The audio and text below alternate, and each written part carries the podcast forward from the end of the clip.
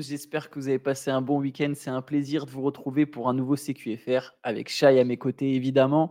Alors, il n'y avait pas de match cette nuit. Euh, d'ailleurs, j'avais mis mon réveil, je n'avais pas remarqué. je t'avoue que ça m'a détruit, ça, pour le coup, personnellement. Voilà, petite anecdote. Euh, je n'avais pas pensé à regarder, mais il y avait la NBA Cup qui s'est terminée, qui s'est conclue samedi soir avec cette finale entre les Lakers et les Pacers. Victoire de Los Angeles 123 à 109 contre Indiana avec 41 points, 20 rebonds et 5 passes d'Anthony Davis. Shai, LeBron James a un trophée que Michael Jordan n'aura jamais. De même, il a gagné la NBA Cup, première NBA Cup aux Lakers. LeBron qui a l'air déterminé à aller chercher cette victoire. Et voilà, ils l'ont fait, les Lakers l'ont fait. C'est ça, il l'a dit. Euh, il a fait un peu son Marseillais à la fin. Il a fait, euh, en gros, jamais les premiers. Tu vois, il y a un truc mmh. qu'on peut pas qu'on peut pas battre, c'est une première victoire dans une compétition. Donc euh, ça, bon, c'est factuel, hein, c'est vrai. Et bah, il a montré qu'il était déterminé, que les Lakers avaient cette compétition comme objectif, et ils ont très bien rempli l'objectif face à une équipe des Pacers qui a été qui s'est un peu révélée, je trouve, dans cette dans cette compétition. On a vu, je pense que ça pouvait leur servir de bah, de, préparation, d'entraînement pour d'éventuels playoffs après. On a eu la révélation de, de Tyrese Halliburton. Euh, voilà, les, Lakers ont, mérité, ils ont, ils ont géré leur match. Euh, Indiana s'est battu en revenant euh, dans le money time, mais ils n'étaient pas très loin.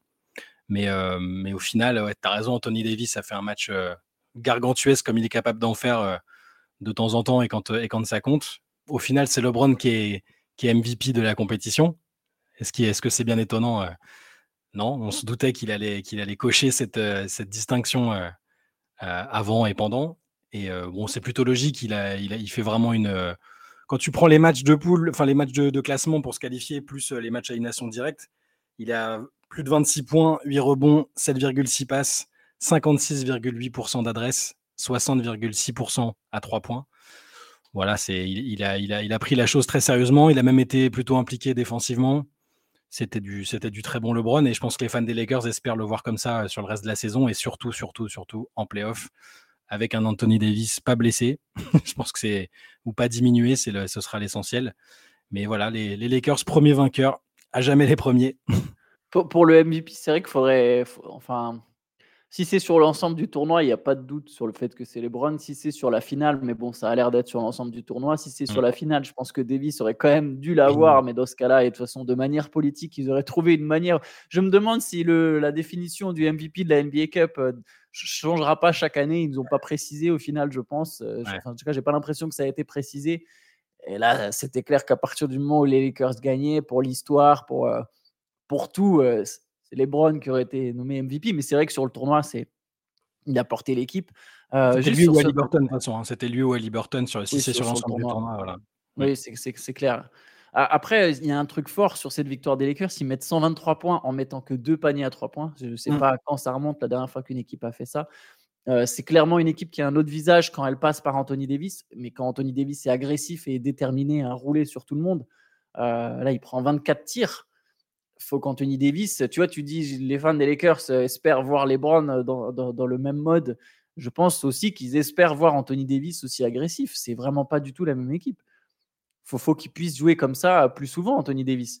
C'est un match sur deux en playoff en général, c'est ça le truc. Sur les dernières campagnes, euh, hormis, hormis celle du titre dans la bulle, il a, il ouais, c'était un peu irrégulier offensivement. Il, il, arrive toujours, il, il, est jamais vraiment anecdotique, tu vois. Quand il quand n'est pas agressif offensivement, bah, il a quand même cette force de dissuasion et ce talent défensif. Mais à chaque fois qu'on le voit faire des matchs comme ça, ou des, petites séries de matchs de, de, cette nature-là, ne peut pas t'empêcher de te dire, le mec, c'est un. les fameux talents générationnels, ça aurait dû être un gars qui surdominait tellement il est fort et tellement, euh, tellement il a de basket en lui, tellement il, il, peut être dominant des deux côtés du terrain.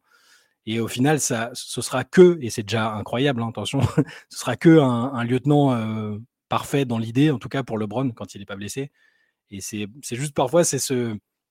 C'est un petit what if, tu vois. Qu'est-ce qu'Anthony Davis aurait donné euh, avec euh, une autre approche, une autre, euh, d'autres choix, peut-être.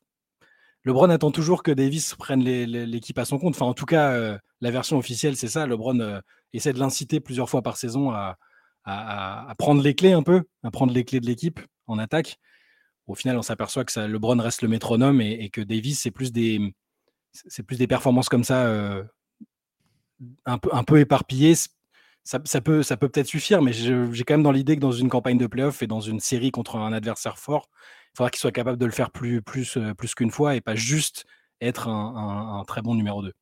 moi, j'ai l'impression que c'est mentalement, en fait, ce qui a manqué à Davis pour dominer la mmh. ligue. Parce que c'est vrai que pendant longtemps, il y a eu ce, il y a eu ce truc, bah, le futur, c'est Anthony Davis, le futur meilleur joueur de la ligue, c'est Anthony Davis. Il l'a touché à un moment, ce statut, je pense, c'est en 2020, le, au moment du titre. Il fait sa campagne la plus solide. Il est potentiellement le meilleur joueur du monde à ce moment-là. Enfin, de toute façon, on dit souvent ça du, du meilleur joueur de l'équipe qui gagne le titre. Est-ce que c'était vraiment le meilleur joueur? Bon, avec les Brown James, il y a toujours le débat.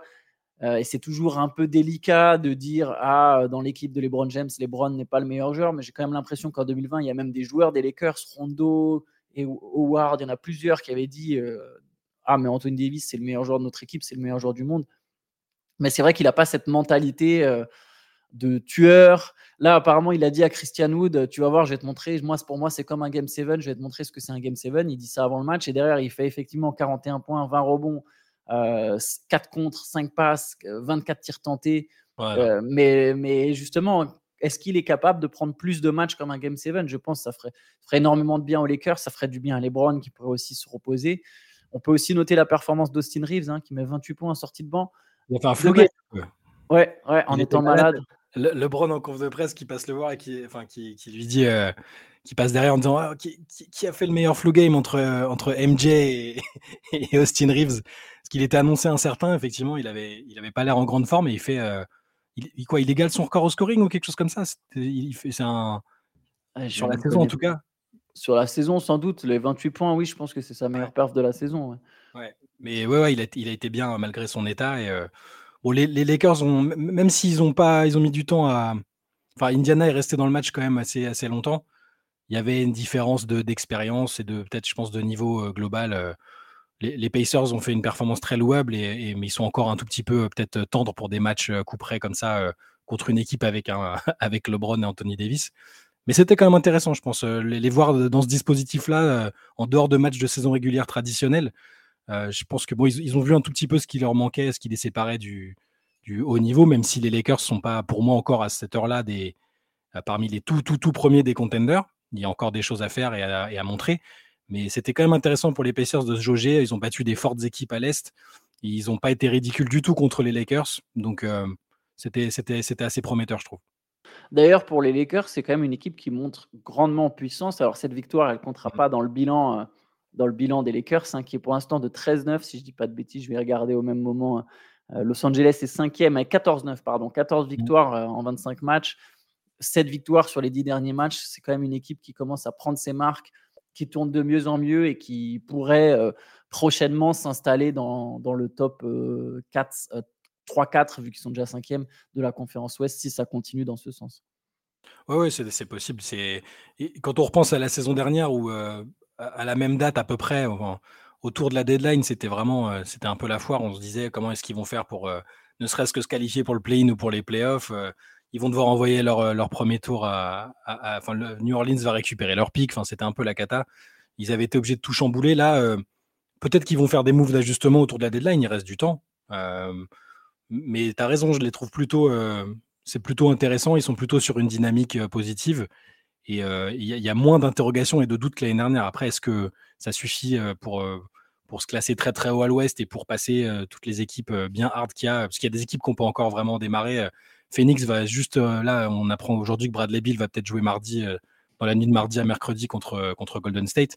Il y a des équipes qui, elles, n'ont pas encore vraiment démarré. Donc, faudra voir, mais c'est sûr que c'est beaucoup moins inquiétant que l'année dernière. Je me... Si on réécoute nos, nos podcasts de l'année dernière à la même époque, enfin, moi, j'étais pour les Lakers, je les, les imaginais même plus en play-in et avant qu'ils refassent complètement l'effectif. Là, au moins, il y a des certitudes, tout en ayant, euh, ils conservent quand même une, euh, une capacité d'ajustement de, si besoin avec des, des, joueurs qui sont tradables. Il y, a, il y, a, des choses à faire encore.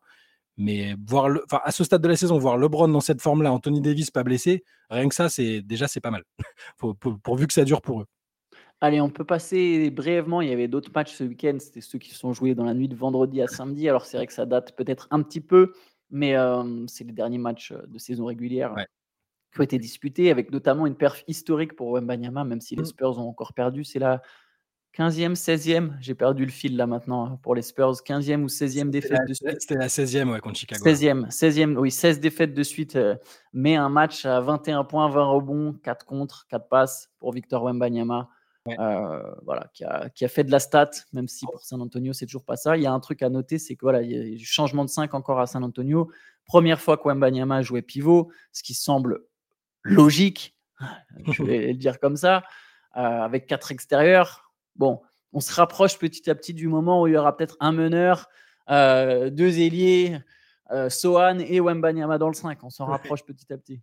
Ouais, ouais, bah c'est bon, c'était intéressant. Après, faut, faut voir lui ça, parce qu'il y a toujours ce, bah, ce qu'on parlait d'Anthony Davis, la transition intéressante parce qu'Anthony Davis c'est un joueur qui a, rechigne à jouer pivot alors que c'est théoriquement son meilleur poste. Euh, il fait des pieds et des mains chaque fois auprès des staffs tous les ans en disant non mais je, préfère jouer je préfère jouer 4 tout ça je dis pas du tout que Victor euh, rechigne à jouer pivot, mais il aime bien montrer qu'il transcende un peu les, positions. Et euh, là, c'est intéressant de le voir sur, ce qui paraît le plus logique euh, bah, pour sa carrière, ne serait-ce que pour le début. Et bon, c'était une nouvelle défaite, mais c'était pas inintéressant de les voir dans ce dispositif, dans ce dispositif-là. Et je pense que Pop va, va répéter l'expérience. Ben, Benjamin, on parle pas mal dans, dans le Mob Deep de, samedi, qui était bien avec, avec Vincent Piala du Parisien. D'ailleurs, je vous invite à aller, à aller regarder ça. Euh, mais bon, voilà, sinon, la, série de défaites continue et c'est. Falloir que ça s'arrête un moment quand même parce qu'il ne faut pas que ça. Que ça, ça, gangrène quand même hein, une, série de défaites, même sur, sur un jeune groupe. Au bout d'un moment, il faut quand même, il faut qu'il y ait un peu de, un peu de positif et de résultats, de résultats qui te donnent confiance pour progresser. C'est, tu peux progresser dans la défaite, mais il faut, à un moment, il faut quand même essayer de gagner des matchs. Quoi.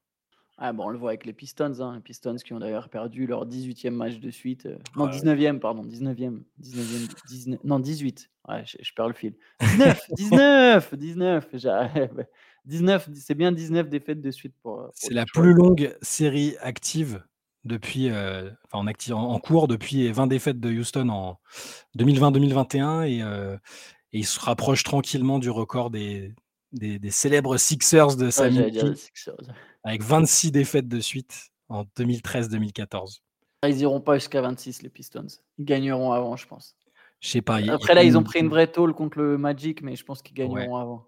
Il y a une bonne vibe de défaite quand même. Hein. Ça, ça, sent la défaite, c'est terrible.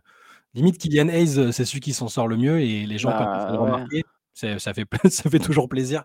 Parce que les commentaires les, sur, sur, Twitter, euh, les commentaires américains, c'était très très pessimiste au début, très très critique euh, à son endroit. Et là, même, même là, dans des matchs pourris comme ça, il, il arrive, il, finit, il fait 16 points, 7 rebonds, 4 passes à 7 sur 11 c'est honorable. C'est au moins, euh, au moins on se dit pas ils sont catastrophiques et en plus Kylian Hayes est, est, mauvais. Là, il y a toujours ça, toujours ça à retenir. C'est c'est un petit lot de consolation.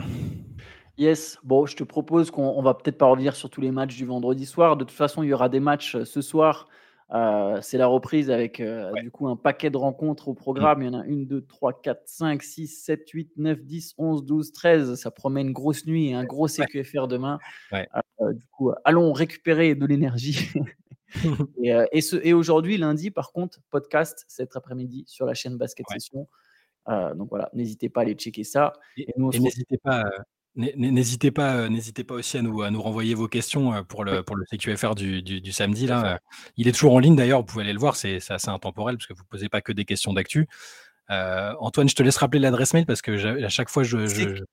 Ouais, cqfr.reverse@gmail.com.